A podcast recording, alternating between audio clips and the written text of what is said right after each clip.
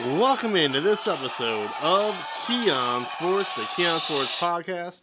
Our guest tonight, wrestling legend, announcer, premier, Ken Resnick. You remember him from the AWA, the WWF, then years later, the AWF. We're going to talk about all of it today, so sit tight, put your feet up, and grab something cold to drink. Up now is Ken Resnick. On the hotline now with Keon Sports is Ken Resnick. Ken, welcome to the show. Well, thank you, Vince. I'm glad to be here. I appreciate the invitation.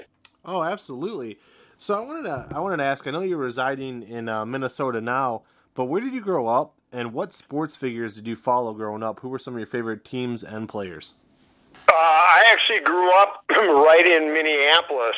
Um, so my my favorite teams, you know, the first pro teams that came here uh, Minnesota Twins and the Minnesota Vikings. In fact, Vince, the the first job I ever had, I was 15 years old and I sold hot dogs at the old Mets Stadium uh, where the Twins and Vikings played, and uh, I was extremely lucky. That when I was about 11 years old, uh, I had the chance to meet Harmon Killebrew. Uh, and through a mutual friend, uh, who a family friend who was a good friend of Harmon's, we kind of stayed in touch.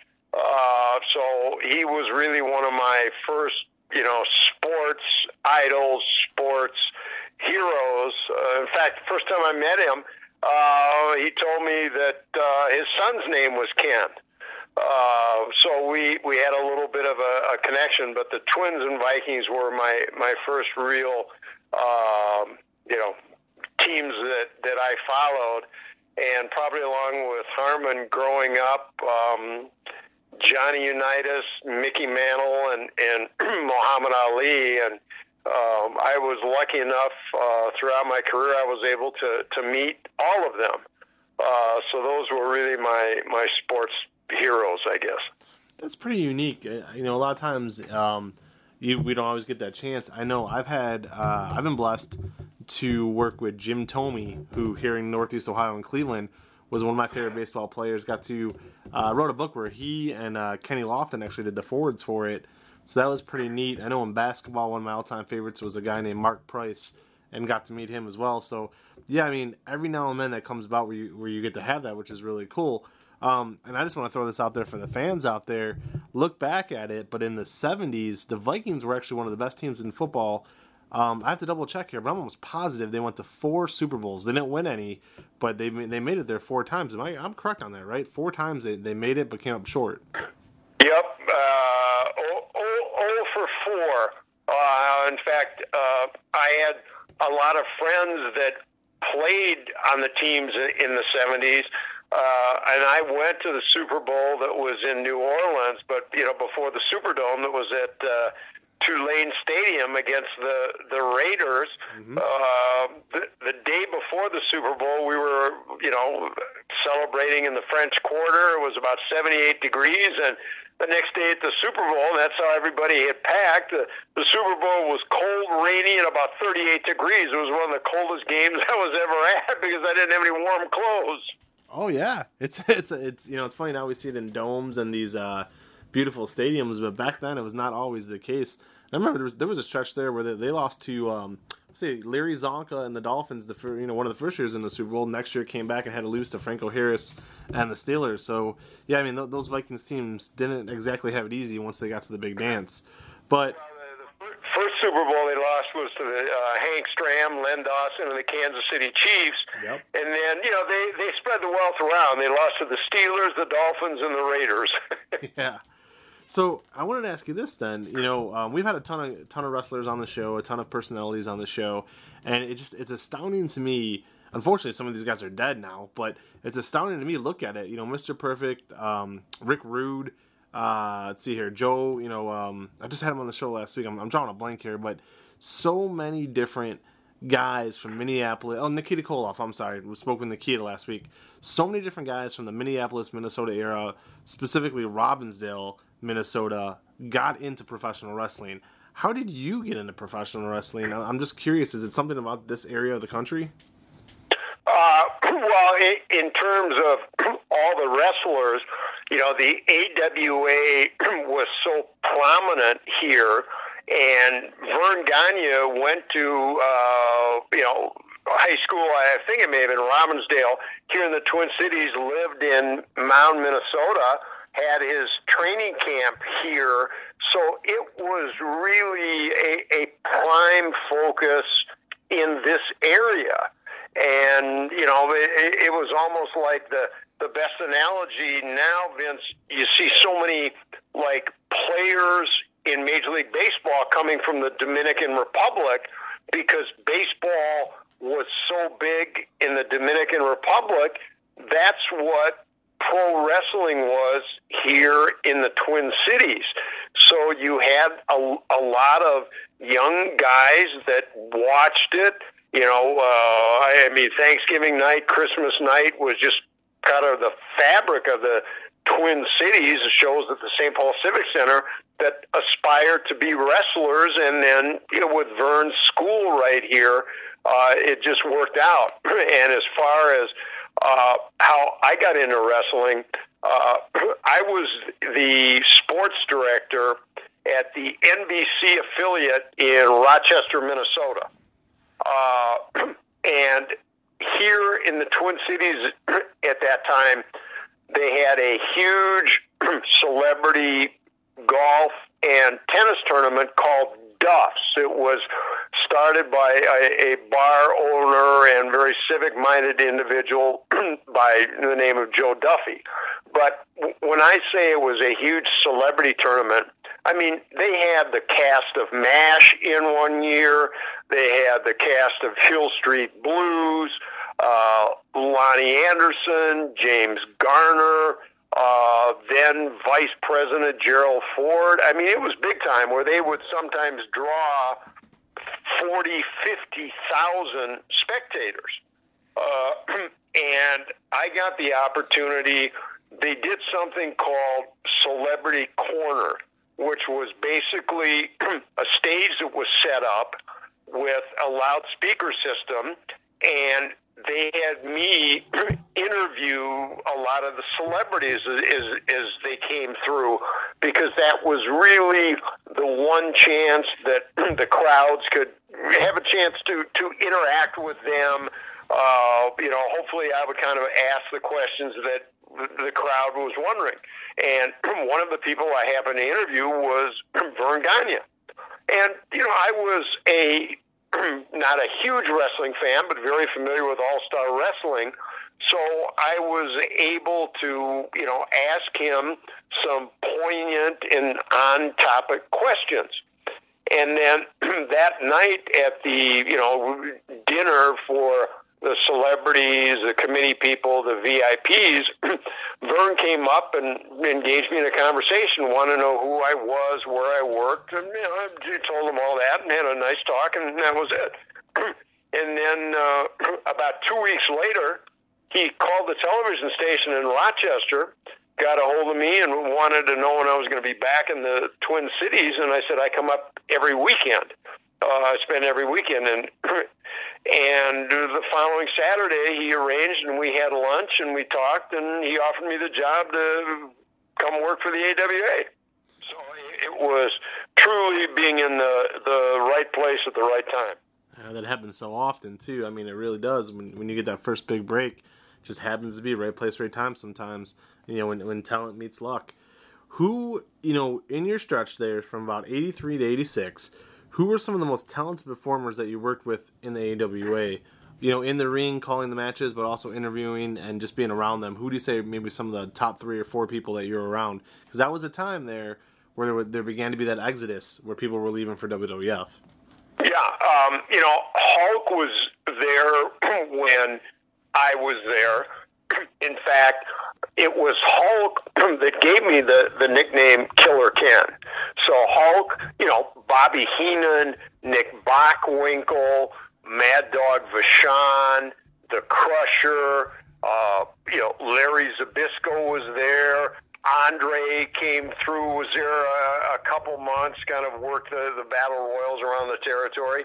So it, it was some of the, the biggest names uh, in wrestling. And, you know, I was so fortunate that besides the television, I worked full time in the office. Um, and Blackjack Lanza was working in the office. so we really became, you know, good friends. And I think Jack kind of passed the word amongst the boys that, you know, I was okay and, and, and was a, a, a good guy. Um, so, you know, here I was lucky enough to, to be able to learn the business, you know, from a Bobby Heenan, a Bockwinkel, Crusher, Mad Dog, Lanza. I mean, you know, and we would still, besides the big towns, they would run a lot of towns, you know, just in the upper Midwest where we would drive. So, you know, I would get to spend hours in, in the car with these guys and just listening and, and learning and, you know, could, could ask questions and learn about the philosophy and, and, and how they put together matches and things. I mean, it was, uh, you know, amazing.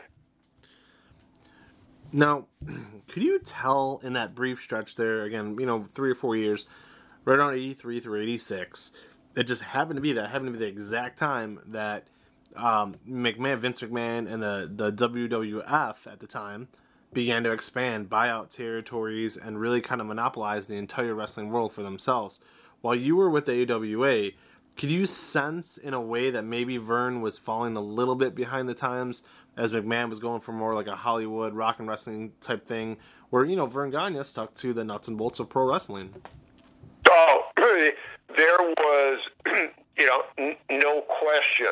Uh, and it was pretty easy to see at the time, Vince, that Vince McMahon had realized the revenue that could be generated from television, from advertising, from secondary marketing, where that kind of be- became the, the WWF focus in terms of launching national. where while Verne had a, a, an ama- amazing territory, amazing talent, he still looked at television as basically an infomercial for trying to sell tickets for the house shows. Um, so I, I, I think that was pretty easy to see that you know Vince McMahon was kind of looking towards the future, while Verne was, um, I, I don't want to say stuck in the past, but still believed in the current format of the AWA, uh, and was also a little bit uh, reticent to, to kind of share secondary marketing revenues, T-shirts and hats and things like that uh, with the guys because in in in Verne's mind, without him, they wouldn't be anybody or be able to you know have people want to own shirts or hats. And he felt that that should be his revenue. So yeah, you you could you could see it it coming. Um, and, you know, even back then, if you think about it, Vince's TV was being done uh, every three to four weeks in Poughkeepsie, New York, but at an arena style venue where Verne was still doing the matches. You know, you might get 75 people, you know, in, in the television studio. So that the, the look, the philosophy just began to be, you know, 180 degrees difference. So eventually, you know, you, you leave, you decide to leave the AWA and go to the WWF. There is a great story that I've heard you tell um, in the past and uh, you know I'll let, I'll let you try to tell it again. What exactly was the interview with Vince McMahon like? Did he put you on the spot right away, and did he really make you shave your mustache? Um, Yes, yes, yes to all of those. um, and, and, you know, to to clear it up, uh, I made the decision uh, to leave the AWA. Um, interestingly enough, the the WrestleRock was my last uh, appearance in, in, the AWA, and the WrestleRock Rumble video just will not die. Uh, but there had been no communication between me and Vince McMahon uh, or any from the anybody with the WWF about coming to work there. Um, and then after the week after WrestleRock, when word got out that I had left, they arranged to bring me out to New York. Uh, I flew out, and uh, the way the interview process worked, uh, I not in any particular order, but I, I, I met with Terry Garvin for a while. Uh, I met with George Scott, you know, the head booker for a while. Uh, I met with Pat Patterson, you know, some of the senior uh, Arnie Skaaland, the senior WWF officials, and I think they kind of communicated amongst themselves and to Vince that, hey, you know, we think this guy is, you know, a good guy and will probably fit in. and then eventually I was shown into Vince's office. Uh, we spent, oh, I'd say an hour and a half together back and forth. But in the first three, four minutes, he said to me, tell me about your mustache. And I kind of looked at him like, uh, I don't understand. you know, I, I mean, I wasn't trying to be a wise guy. I was like, what do you want me to tell you? I mean, he said he wanted to know when and why I first grew it, how long I had it, if I was overly attached to it, and you know, I uh, during the discussion, uh, you know, for the few minutes, I said, I get the feeling you are not big on mustaches. And he said, to tell you the truth, I hate facial hair. and he just looked at me. And I said, so I, I guess if where this is going, if everything worked out to both our satisfaction, would I shave the mustache? Yes, I would shave it. And that was it. Never said another word. We probably talked for, you know, at least over an hour. Um, he wanted to know you know, what I was making with Verne. I told him, and boy, and he said, boy, he really is a cheap uh, expletive. uh, and I kind of laughed, and Vince said, you know, I appreciate you. He said, I knew what you were getting. And he said, I appreciate the fact you were honest about it. That tells me something. We talked a little more, and then uh, Vince said, well, let me ask you this if I would double your salary, when would you be available? And I kind of looked at my watch. I remember I, I said, well, it's 325. We can round it up to 330. and he laughed. He didn't say a word, looked at me for maybe 30 to 45 seconds, opened his top desk drawer, pulled out a razor, a can of shaving cream, and said, bathroom right through that door. So that that's all true, and I, I shaved it right there. That is great. That is absolutely great. I can picture the whole thing. When, when, when I walked out, Vince looked at me and he said, "You really showed me something." I said, "What's that?" I said, "My bare lip." He said, "No, you back up what you say. You'll start Saturday in Detroit." and that, that's how it all went down. That's incredible, and it's a good segue to my next question. So, you know, speaking of Detroit, that's exactly where I was going. Technically, Pontiac, Michigan. You know, it's it's a WrestleMania everybody still talks about to today. You know, I don't even know what it is now. Thirty three years later, people are still talking about WrestleMania three. What kind of pride did it give you going from the AWA to the WWF, knowing that you were now working for a company that was able to fill up a ninety three thousand seat arena? Um, you know the. I, mean, it, it was huge. Um, not only me personally, but what Vince had been able to do for pro wrestling. I mean, he took it mainstream. It, it became the in thing to do. But right from the, you know, my first few days, they were just so organized with, you know, pre production meetings where they would dot every I and, and cross every T. Um, and, and the fact that, you know, Vince knew and, and, you know, communicated and built storylines that probably nine months before, you know, WrestleMania 3 at the Silverdome, he knew what the matches were going to be. You know, he started just showing little hints, building, you know, the, the Hulk Andre feud. Um, you know, building the Macho Man and and Ricky the Dragon. I, it was just it, it was so organized and focused uh, was the, the the big difference. And you know, again, certainly, um, you know what what it did you know, for the business. I mean, uh, if, if you think about it, if you had gone even to any of the wrestlers themselves, you know, in, in 78, 79, uh, even 82, 83, and said, you know, in a few years, you guys are going to draw 93,000 people they would have thought you should be committed, that you were certifiable, you'd lost your mind. But, you know, there was.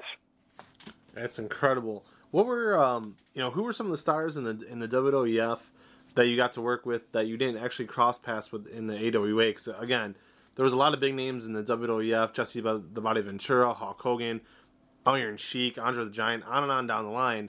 But you know that, that had worked for AWA and then WWF. But there was there was definitely some I don't want to say new talents, but definitely people that you're probably seeing for the first time who really stuck out to you with the WWF that you didn't have before. Well, certainly, you know the Macho Man Randy Savage and, and Miss Elizabeth. Um, even though he had been here before, uh, but I had never crossed paths with him. Uh, you know, Ricky the Dragon Steamboat. Rowdy Roddy Piper, uh, George the Animal Steele. Uh, I mean, these were, you know, just huge names. Um, yeah, I remember the, the the first day I, I started doing interviews, and you know, I'm looking around the guys just sitting in in the interview room, kind of going, "You got to be kidding me!" just just amazing. Was there ever a time around Macho Man that he you kind of felt nervous around him because he was so intense, especially with Elizabeth in the room, that you just didn't want to? I don't know, maybe like look at her for more than a split second. Like, what, I mean, was it really that? Was he really that intense all the time? Um, pretty much, y- yes. Um, not not so much, you know, in the interviews because if you think about it, um, she didn't even come on for a lot of the interviews. Um, it was usually just Randy. So most times she wasn't even in the interview room. Uh, and it was like anything, um, as I guess I would say far more as Randy got comfortable with me he would kind of involve me a little bit more. I mean, Randy was such a good talker that you know, with guys like Randy and and Roddy Roddy Piper, you know, I would start the interview, plug whatever city matches, things like that, bring them in, and and pretty much let them go. Um, you know, I I never, uh, you know, following uh, Gene when he was taking time off I mean, his timing and, and some of his, you know, comedic facial expressions and things, um, at, at times would sometimes upstage the talent, n- not meaning to do so, but he was just that good. Uh, so I was always really cognizant of never trying to upstage or draw attention away from some of the big stars during the interview. And, and I'll admit, Vince, sometimes uh, to the detriment that I probably should have had in, in some instances more of a reaction, but I was just very cognizant of not drawing attention away. But you know, Randy, as he got more comfortable, you know, when he was going, he would some, you know, sometimes look at me and, and just pose a rhetorical question, just you know, kind of his way of acknowledging, hey, you know, you're here with me. But uh, although one time um, I had been in a town and was uh, flew. It was had to commute, uh, change planes in Omaha from where I was um, to the next town. So I landed and went to you know the next gate. Uh, you know, I'm just sitting in the gate area, and I look over, and there's Elizabeth standing there. And, you know, I, I think Randy had either gone to get something or gone to the men's room or whatever. But, I mean, this was somebody I knew. I didn't happen to see, you know, anybody else, you know, from WWF. So I just went over, Liz, hi, how are you? And we started, like, just talking for a couple minutes. Uh, and all of a sudden, Randy comes over and, you know, almost went ballistic because I was just standing there talking to Liz, and I finally said, "Randy, it's me. I just you were. She was the only person in the gate area I knew." And then he kind of backed off or, or calmed down a little. But yeah, he was, um, you know, certainly uh, overly protective. I, I guess you could say. No, I understand. Um, you know, so so looking towards that too, a couple more questions for you, and thank you again for taking the time to talk with us today.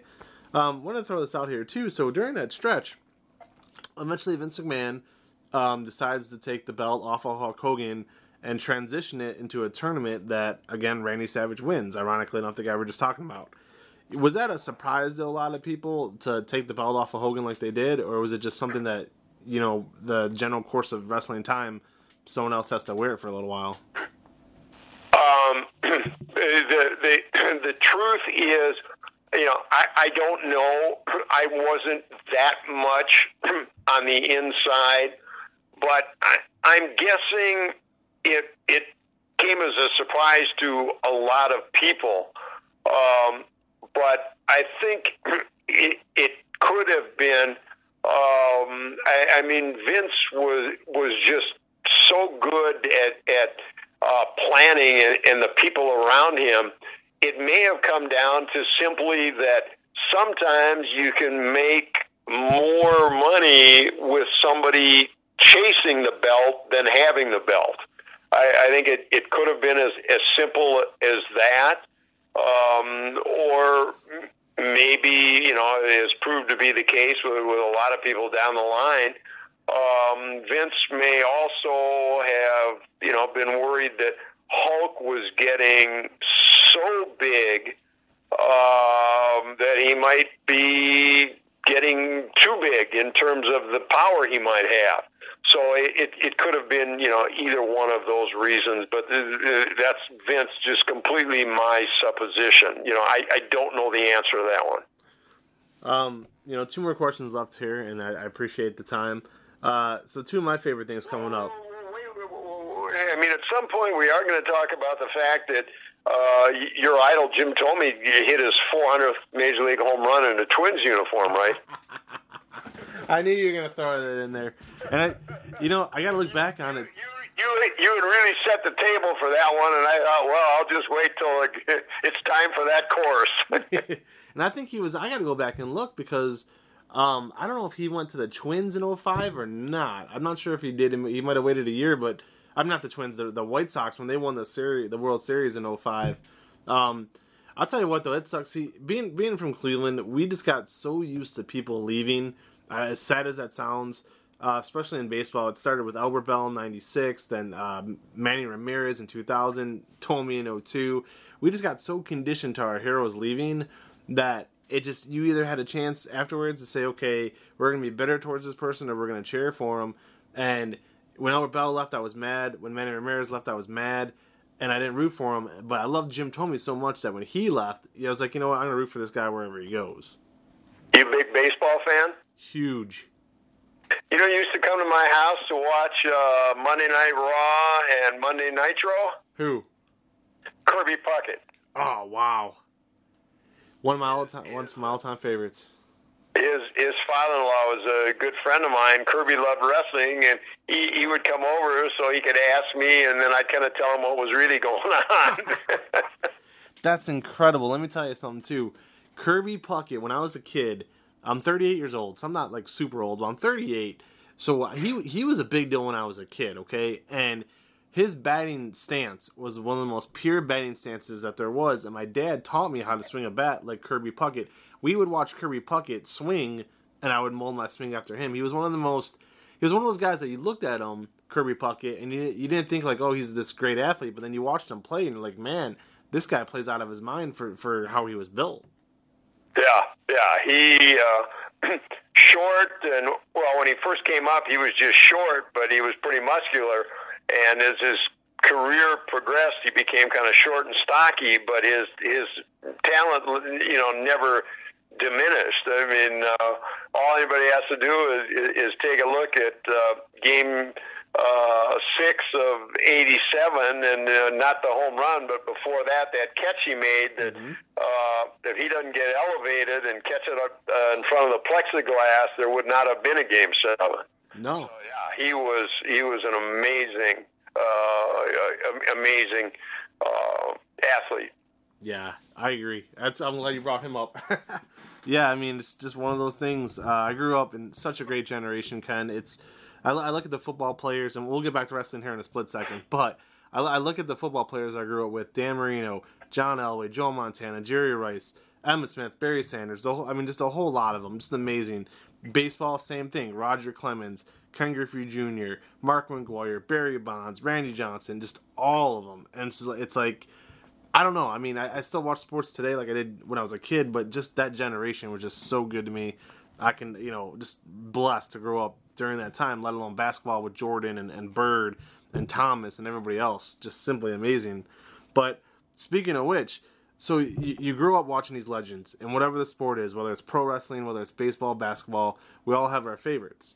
Well, there was this guy, and I'm probably going to butcher his name, but I want to say Paul Epperstein, I believe was his name, comes up with this concept called the American Wrestling Federation and took all these legends from WWF and WCW and put them together and they did like a round system for the for the matches but to me it was like the greatest thing but it failed miserably what were your memories of working with that, and why do you think it never really caught on? Uh, my my memories were great. Uh, in fact, somebody just uh, uh a few weeks ago asked me uh, of all the federations I, I worked with, uh, which ones were the most fun that you know I, I just really enjoyed. Um, you know, and even though WWF was amazing, I mean, there were the the travel and, and long days. You know, would, would take a lot of the fun out of it. Uh, there were a lot of days that it was just really hard, long hours. Uh, but I've said uh, when I did the LPWA, when I did the AWF, were probably the most fun uh, I had. Uh, I I agree with you. Um, I I never understood the theory behind the round system. Um, you know, knowing you're uh, a wrestling fan, you know, back in those days, the, the psychology that, that went into the moves and matches and, and would build to a, a crescendo of, of a false finish or, or the finish and get the crowd really involved and invested in the match. And all of a sudden, every three minutes, you stop. It was like I, I, I never understood that. But I think the the biggest reason was back then syndication in television. You know, there weren't national cable deals floating. the syndication was just so expensive um, that you know Paul Alperstein and, and the the partners he had just didn't have the financial wherewithal uh, to sustain it, uh, and, and you know having to buy TV time. You know when the AWA was in its heyday, the majority of the shows were, were on a barter system where a, a television station would air your show and say there was, uh, you know, 12 60 second commercial availabilities within the hour. The station would get six to sell, and, and you would get six to sell. So it kind of was, even though it was viewed as an infomercial to sell tickets for house shows, it was still a minor revenue source. And then when Vince went national, he started paying for his TV time. He was buying his time. So television stations were certainly, I mean, they were in the business to make money. It's like, okay, we were carrying the AWA on a barter, and now Vince is giving us this guarantee for the hour. So for Vern, AWF, you know, any of the other territories, what at one point was, if not a break even, but probably a minor revenue stream, now became a huge expense. And I think it was financially more than anything that that caused the the demise of the AWF and some of the other territories. I mean, you're right. AWF had had, had great, great talent. Uh, Sergeant Slaughter and, and Tito Santana were, were the, the, the primary bookers. Uh, talent, storylines, had pretty good production, but it just cost so much to be on the air in that time frame still you know in in the mid 90s that it was just financially not sustainable yeah, I mean, I, I remember all that. I, I, remember loving it. I remember, you know, the, the, one thing that stuck out was all the old WWF guys like Greg the Hammer Valentine, and like you said, Tito and Santana was the champion. You know, really the only thing I disagreed with, like you said, was the round system. And there was there was one time where Tito Santana lost the belt, and then in, in from to Cowboy Bob Orton Jr. And then in the same episode, he won it back, and I thought that was kind of. I didn't really agree with that booking. You know, it, this is to me it seemed rushed and it, it made little sense. But really, besides that, like you know, overall as a product, I, I really did enjoy it. Um, Maybe it was just a precursor to the 24-7 championship, which can about change hands five times in a 20-minute span. I, I guess. I guess so. So, you know. They were, they were, they were just way ahead of the game. they might have been. They might have been. I think Lord Alfred Hayes was on the announce team, too. So, yep. th- definitely a cool thing. And, uh, Sheik Adnan Al-Kaissie was part of that. I mean, they, they definitely had the names. They they had the names yeah. to make it work. Absolutely, and in um, uh, I I think it. I I don't know the reason, but like uh, I remember in Orlando, it was doing a 2.5 rating. I mean, it it was doing well in all the markets, but it just cost too much to, to keep it on the air. So, looking back at everything, including your time with American Gladiators on their live tour, what is your what is your happiest memory of working in the business? Oh,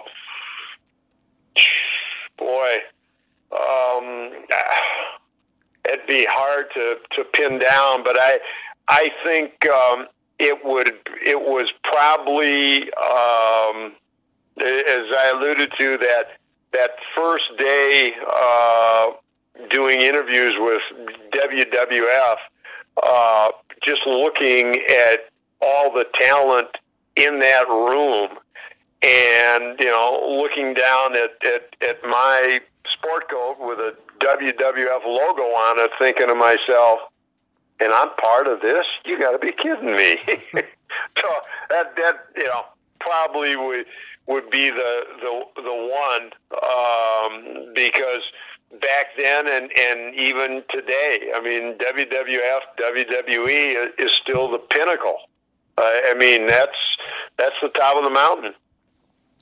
You know, one last bonus question for you, just because you answered all these great, and you're a fellow baseball fan, so thank you for talking a little baseball there too. But um, one last bonus question, and you are one of the few people, and I mean few people that we've ever had on our show, who's qualified to answer this. Who do you think today is probably the, the best second generation or even third generation wrestler currently competing? You know, you got guys like you know Randy Orton, he's a third generation. Um, you know, Nattie Neidhart, you know the, the, the daughter of Jim Neville. You know, who are some of the the best? And, and I say this because you saw their parents perform, you know, their fathers, and and now you're seeing the children. Who are some of the very best? Really want me, really wanting to make me feel old, aren't you? Yeah. um, yeah, and it was funny. Um, and in March, actually the weekend before the, the pandemic reared its, its ugly head, uh, I was uh, doing a, a signing uh, for Team Art Promotions. I was at the big event in, in New York and had a chance to, to spend time with, with uh, Bob Orton, and, and we talked, uh, uh, you know, about his career and, and talked about Randy's. Um, you know, on seeing everything, I, I would probably pick uh, Randy Orton. I mean, um, he's old school enough where, where you can see in a lot of his matches, uh, he's still trying to, to use psychology. Uh, even in, in some of the high risk, he, he doesn't overly telegraph it ahead of time. Um, he's got the look uh, you know, his promos are good. Um, so I guess I, I would probably go with with Randy Orton uh, if I had to to you know pick one. Um, but you know certainly um, in the you know the Divas division, uh, you know Natalya. I, I mean, she certainly is following in the Anvil's uh, footsteps. I mean, she just keeps you know coming and coming and and and coming. Uh, so you know she's great uh, as well. Uh, and I mean, it, it's funny sometimes if, if you catch her profile. Uh, you know, to me, having worked with uh, Jim so much, uh, she looks a lot like her dad. So you know, those are the two that, that you mentioned. But I guess I would I would have to say uh, Randy. You know, and it's interesting to me too. Not only are those two great, but I look at it, and a lot of people don't even realize this. But Bray Wyatt, I mean, he's the son of Mike Rotunda, who you know, two totally different kinds of wrestlers. They're performers with the way Mike Rotunda was, and now the character of Bray Wyatt it's just amazing. And like I said, because I'm old enough too to remember it. You know, I'm not gonna lie. So I'm old enough to remember watching them as fans as a kid, and now covering them as an adult as a journalist, and seeing you know the, the father son or the father daughter. It, it, really is special. So I just wanted to let you uh, you know uh, finish out the interview here. Is there any uh, you know people you want to say hello to, or any shout outs, or anything at all that you wanted to plug? Any upcoming appearances before uh, we call it a wrap today?